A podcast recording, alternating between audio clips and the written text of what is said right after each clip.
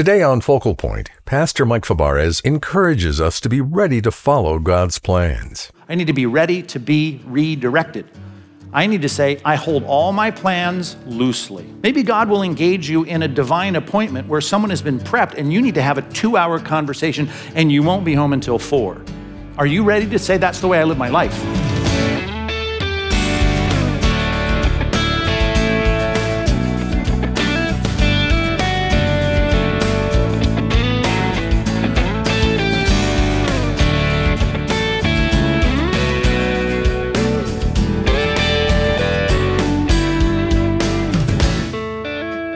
If you prefer to have your day all mapped out, then God's divine appointments may feel like interruptions or even inconvenient detours. But God may be intentionally sending you in a direction that wasn't on your schedule. Are you willing to go along? Today on Focal Point, Pastor Mike Fabarez challenges us to make room in your day to share the gospel and expect to be redirected. I'm Dave Druey, and it's time to open your Bible to Acts chapter eight, verse twenty-five, for part two of a message titled, Showing Up for Divine Appointments. Acts chapter eight, verse twenty-five. Follow along as I read it for you from the English Standard Version. It says, now when they, and, and though it may include more than this, it certainly included Peter and John, the apostles, had testified, right? They verified, they ratified this, this conversion of the Samaritans in the Samaritan city, and they spoke the word of the Lord there in that scene. They returned to Jerusalem. Now, as they were going, look at this, preaching the gospel to many villages of the Samaritans. Right? That was the whole thing, this pivot of the Samaritans getting saved. And then we had this weird detour with Simon the magician. And now they're on their way back and they're just, they're stopping, you know, for gas more than they need to so they can sit there and share in the villages of the Samaritans about the gospel. Now, focus back to Philip, verse twenty-six. Now an angel of the Lord said to Philip, rise and go toward the south to the road that goes down from Jerusalem to Gaza. Now Luke adds this line, this is a desert place. Why? What for? This is a place that God is calling Philip to go that makes, it, it, it doesn't make any sense. A deserted place, right? A desert place. But he went. God knew, providentially. He had a, a divine appointment set up. Verse twenty-seven. So he, Philip, rose and went. And there was an Ethiopian, a eunuch, right? It's not just something describing his biology, something about his uh, his status, his his court official status of Candace, which is the Nubian word for queen, and it's repeated for us in Greek. The next word, the, the queen of the Ethiopians. So Candace, perhaps that's her name, that's certainly her title, and it's translated here, queen of the Ethiopians, which is probably modern day Sudan, the Nubian desert, but it's way south of Egypt, right down the Nile. And, and so, she is a bigwig, and this is a bigwig because this eunuch, this official in the court of the Ethiopian, you know, magistrate, the leaders, the queen, it says, was in charge of all of her treasure. So think about that. That's an important official, the minister of finance or the head of the, the, the Federal Reserve or, you know, the C E O of a giant company. This is a big and important role. Interesting, he had come to Jerusalem to worship. And he was returning, seated in his chariot. And he was reading, talk about God preparing the situation, the prophet Isaiah. Great opportunity, divine appointment, and Philip's got to show up for this. Verse twenty-nine, and the Spirit said to Philip, go over and join this chariot. Now, that's all I'm going to draw a line right there. Let's just look at this particular passage and say, wow, look at Philip. He is a good example, whether or not you think he has the great advantage of having God speaking to him audibly through an angel or the Spirit speaking to him, whether this was audible or not, the point is he's responsive. And so I want to get us to the end of this sermon saying, I'm going to step into my week, making sure that I do what God tells me to do, what he asks me to do, given this very important task we have to advance the gospel in our generation. So here's the deal. I know you're never going to really be inclined to show up to the divine appointments for you to open your mouth about Christ if you're not already, the precondition here, resolved in your life, this is my resolve, to share the gospel. Number one, take notes. Be resolved to share the gospel. Just starts with that. Do you accept the reality that you are a spokesperson for God in this world? I want you to be committed and resolved to sharing the good news. That's what gospel means, the good news. And it says that's the, the group that he was a part of in verse twenty-five. He was a part of a team that was all about that. I need you to be committed to a team, your small group, your best friends, and the church that you're a part of. To be committed to, resolved to. And the primary thing as it relates to how we interface with our world is the message of Christ and him crucified. You ought to be resolved. That ought to be the, the ultimate resolve. First Corinthians chapter two. Let's turn to it real quick. First Corinthians chapter two. And, and I want to take you to this passage, not only because it's one of many passages relating to the resolve of sharing the gospel, in this case, Paul coming into Corinth and Macedonia, but he shows that it does not mean that he's not afraid or fearful or anxious or trepidatious about the encounters. Look at verse one. When I came to you, brothers, I did not come proclaiming the testimony of God with lofty speech and wisdom, which, by the way, is one of the mistakes we make, thinking that we have to have some grand presentation that sounds so erudite and so smart, and I'm, I'm such a great philosopher. If you got those talents and skills and, and, and background, great. But just a forthright proclamation of the truth. That's what he says in verse two. I decided to know nothing among you except Jesus Christ and him crucified. Back to the focus of what churches should be all about. We got to love God. We got to know God. We got to proclaim Christ between Sundays. That, that just has to be our commitment. And in this passage, I just think, it, it, obviously, he talked about other things. You know that. Clearly, I mean, he knew other things in Corinth.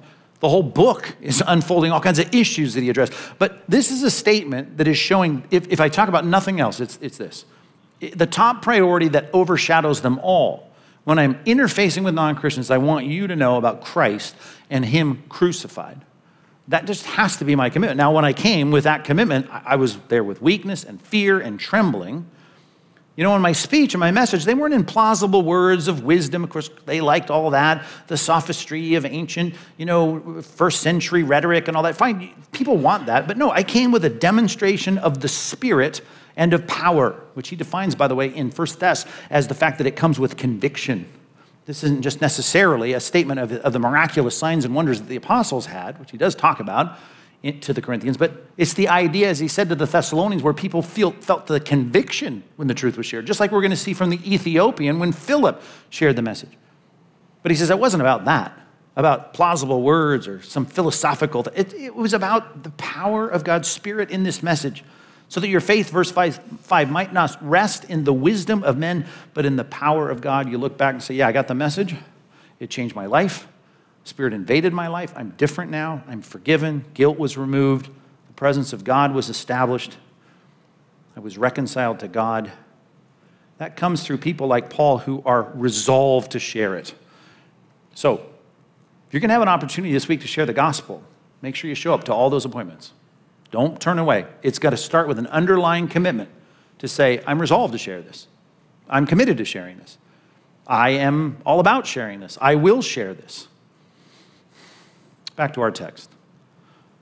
Now the Spirit, as I think this phrase may even represent here, the message that comes from God, the angel of the Lord says to Philip, rise and go south toward the road that goes down from Jerusalem to Gaza.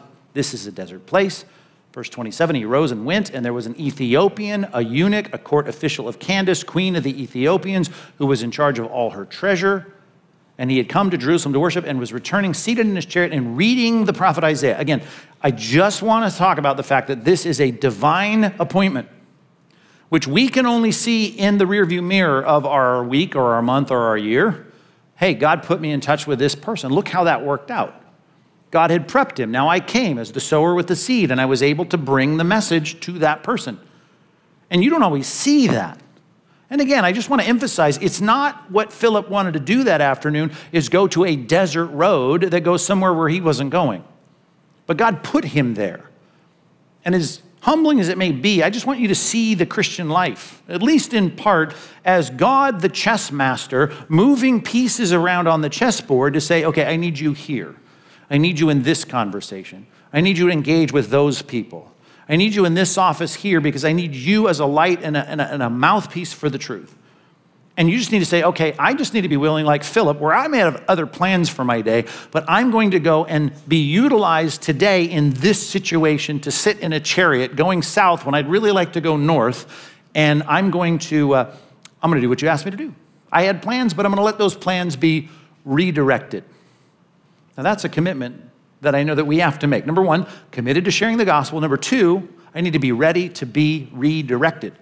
I need to say, I hold all my plans loosely. The schedules that I've made for this week, I plan on doing this. I plan on going to this doctor's office for this appointment, and I should be done by two o'clock, and I'll be back in time for this. Well, maybe you won't be back in time for that. Maybe God will engage you in a divine appointment where someone has been prepped, and you need to have a two-hour conversation, and you won't be home until four. Are you ready to say, that's the way I live my life? Right? Oh, I want to be punctual. I want to be disciplined. I want to go where I, where I say I'm going to go. But if God wants to redirect my schedule today, I'll let him redirect it. I'm sensitive and open to that. If God wants to redirect my schedule, let's just start with that by going to John four. John chapter four. Speaking of the foundational work that God did in prepping people in Samaria, our last passage, Jesus was in Samaria, traveling right through the heart of hostile territory. He stops by a well with his disciples, and he is famished from the journey in the middle of the day. He has a conversation, as you might remember, with the woman at the well. Smile at me if you remember that story. John chapter four. He sends the disciples in across the valley from where the well historically has been discovered to a village called Sychar, and off the disciples go to get some lunch. He waits there by the well, has a long conversation that Jesus then relays later, and it ends up in the Gospels of him talking to a Samaritan woman, which was hard enough for them just to go through Samaria because the Samaritans and the Jews hate each other, but he's there having a long conversation one-on-one with this lady at the well. Take a look at this passage in John chapter four, just to get some context. Look at verse twenty-seven. At the end of the whole conversation, which of course, I guess I should start in verse twenty-six, the like the punchline of it all is, Jesus said to her, I who speak to you am he. The question was about the Messiah in verse twenty-five. I- I'm the Messiah. I'm the Christ. Just then the disciples came back, verse twenty-seven, and they marveled that he was talking with a woman. But no one said, what do you seek? Why are you talking with her? So the woman, after some time, we don't know how long that was, when they're there kind of being weird about the whole thing, she's like, well, I guess that's my exit. So she goes, okay. She left her water jar, that means she's coming back, and she went into the town and said to the people, come and see a man who told me all that I ever did. Can this be the Christ? I think she knew he was, right? That's why she left her jar, wanted them to come back, and they went out of the town and they were coming to him. So the disciples had already been into town, they got lunch, they brought it back. During this conversation, and probably during the awkward moments of this conversation before the woman leaves, the disciples are saying, hey, why don't you eat? They were urging him, saying, Rabbi, teacher, eat. But he said to them, I have food to eat that you do not know about. So the disciples said to one another, anyone brought him something to eat? And Jesus said, my food is to do the will of him who sent me and to accomplish his work. Well, my schedule said lunch hour. My stomach says I'd like to have lunch. But I'm ready to have my schedule redirected here because I am, as Christ sets the pattern, resolved to share the message of himself, of the Messiah. I'm going to share that message, and I'm going to let it redirect my time. Can you just at least say t- today, I mean, you're setting yourself up for success with the next opportunity and divine appointment that you have, just to say, number one, I'm committed to sharing the gospel. I'm committed to it. Didn't ask you to share it. I'm just saying, are you committed to share? Are you resolved to sharing it? And then number two, if God wants to redirect my schedule this week, I will redirect my schedule. If God sovereignly sets something up, I will, I will change my schedule. I will make sure that I do whatever it is God wants me to do with someone regarding the gospel, and I'm willing to have my day messed up. Even if I would rather be somewhere else or had somewhere else to go or had something else to do, I will say what ultimately my schedule is to do the will of him who, what's the word? Sent me. Which, by the way, you can see that with a big word over the top of Philippians two. The Father sends the Son into the world to accomplish a task. Jesus said that a lot, right? The Father has sent me. The Father has sent me. He says in the great high priestly prayer of John seventeen, he says, you know what? I'm sending you just as the Father sent me. That's the, the prayer, at least he says to the Father, Father, I, I'm sending them just like you sent me. And then at the end of the book, chapter twenty, he says, just, just as the Father sent me, I'm sending you. Jesus didn't ask us to do something he himself didn't do, and that is leaving the comfort of what he would have much rather have done at least uh, theoretically, staying in the comforts of heaven as opposed to being crucified naked on a cross. I mean, that's a better thing for me personally, but he gives that up to be sent to earth to do his job. And then even the situations of, it'd be great to have some lunch right now, but instead I'm giving up the comfort of my lunch break so I can have this conversation, because my food, my ultimate satisfaction is to do the will of him who sent me. And what he wants me to do is to be resolved to share the gospel, and here's a gospel opportunity, I'm gonna take it. That's a great picture of you holding even the elements of your day, the schedule on your Google Calendar, keeping that in your mind, like in, in, if God wants to interrupt that, I'm ready to have him interrupt that for the sake of the gospel. That's a really, really good thing. And you know what, guys? Verse thirty-five, he says, your afternoon's about to get messed up.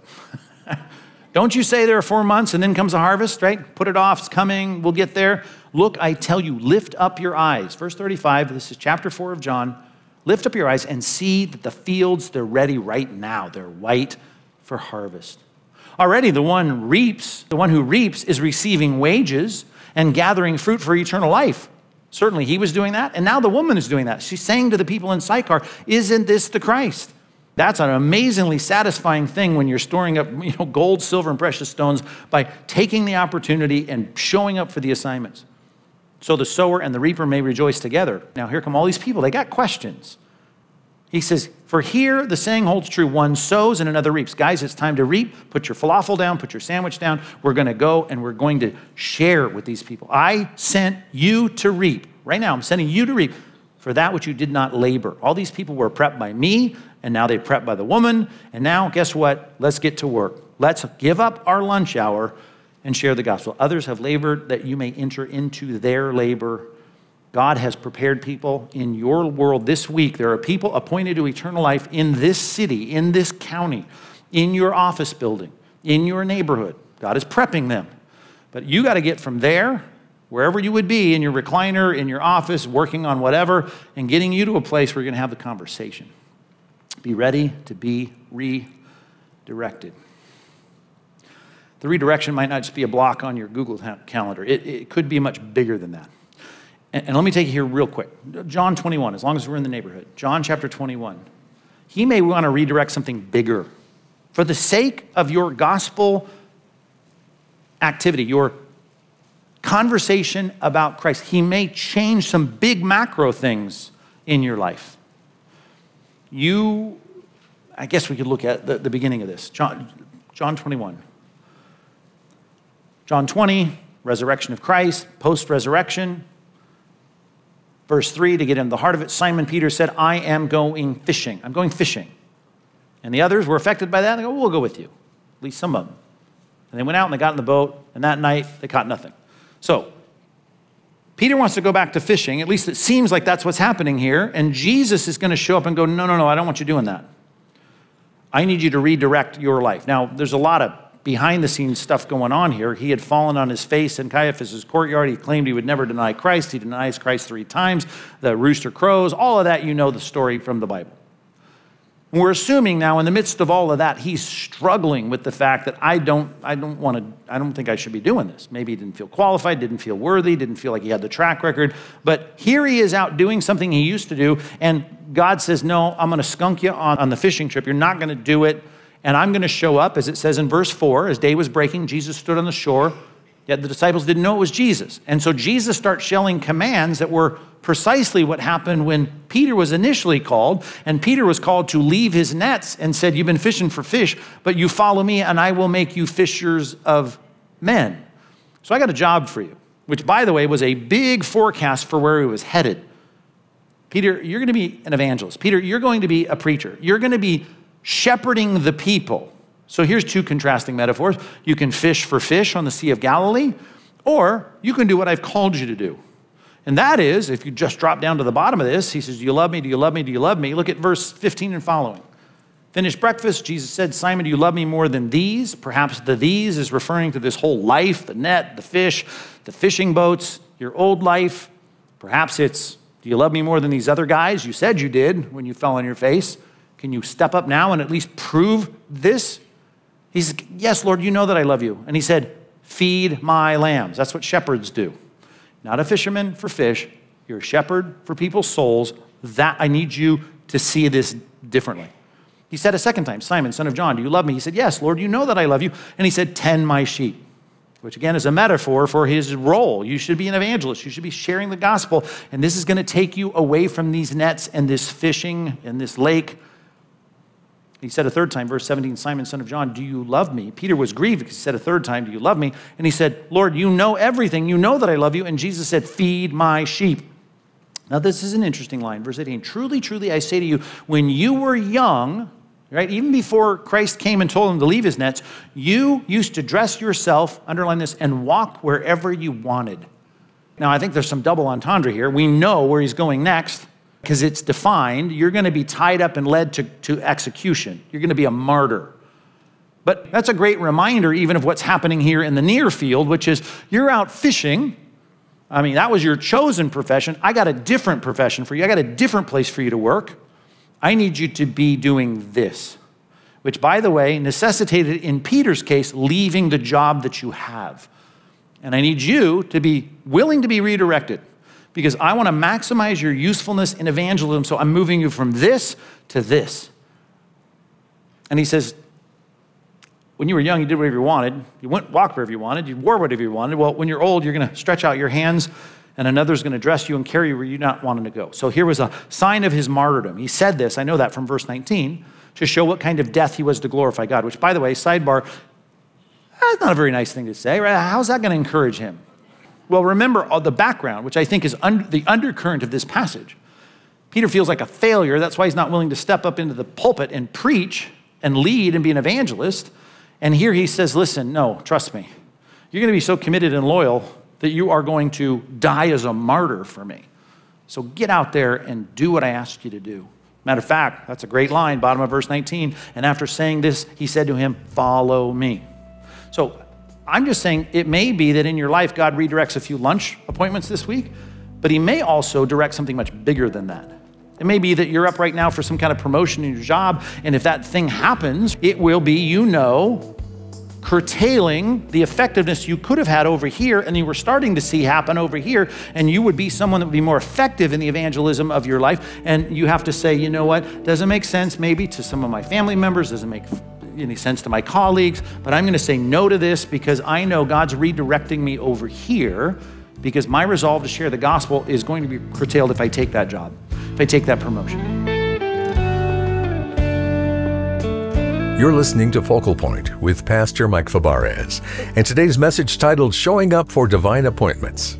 Pastor Mike will join us again in just a moment with one more announcement, so please stay with us.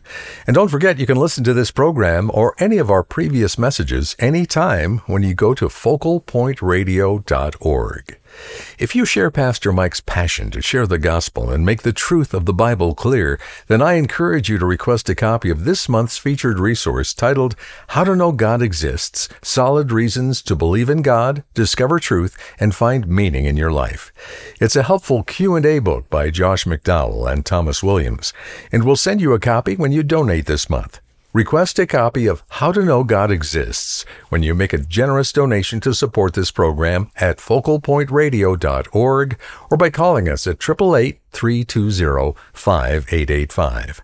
Or if you prefer, write to us at Focal Point, Post Office Box twenty-eight fifty, Laguna Hills, California, nine two six five four. Well, during these winter months, you may be dreaming about your summer vacation.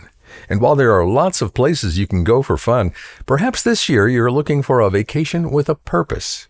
If so, Pastor Mike has some great news for you. Mike? Hi, Pastor Mike Fabarez here. In the summer of twenty twenty-four, I'll be teaching the Bible on a seven-day cruise to Alaska. I want you to come with me. From August the fourth through August the eleventh, twenty twenty-four, we're going to discover the splendor of God's Word while we explore the rugged beauty of the Alaskan coast. Join us for world-class dining, daily teaching, worship. It'll be an unforgettable experience. So don't wait to book your spot. Visit focal point ministries dot org slash Alaska to learn more. Thanks, Pastor Mike. To get more information and find out how you can join Pastor Mike on a cruise to Alaska this summer, go to focal point radio dot org. Well, that's all for today. I'm your host, Dave Druey, hoping you'll come back tomorrow for the final installment of a message all about showing up for divine appointments. Make plans to join us Wednesday, right here on Focal Point. Pastor Mike here. You know, we live in a culture where every point of view demands affirmation. It'd be easy to tell people what they want to hear, but we must teach the Bible accurately, unapologetically, and without compromising and without editing it. God's Word is truth. If you want to send me a question, I encourage you to get in touch with us at focal point radio dot org. Today's program was produced and sponsored by Focal Point Ministries.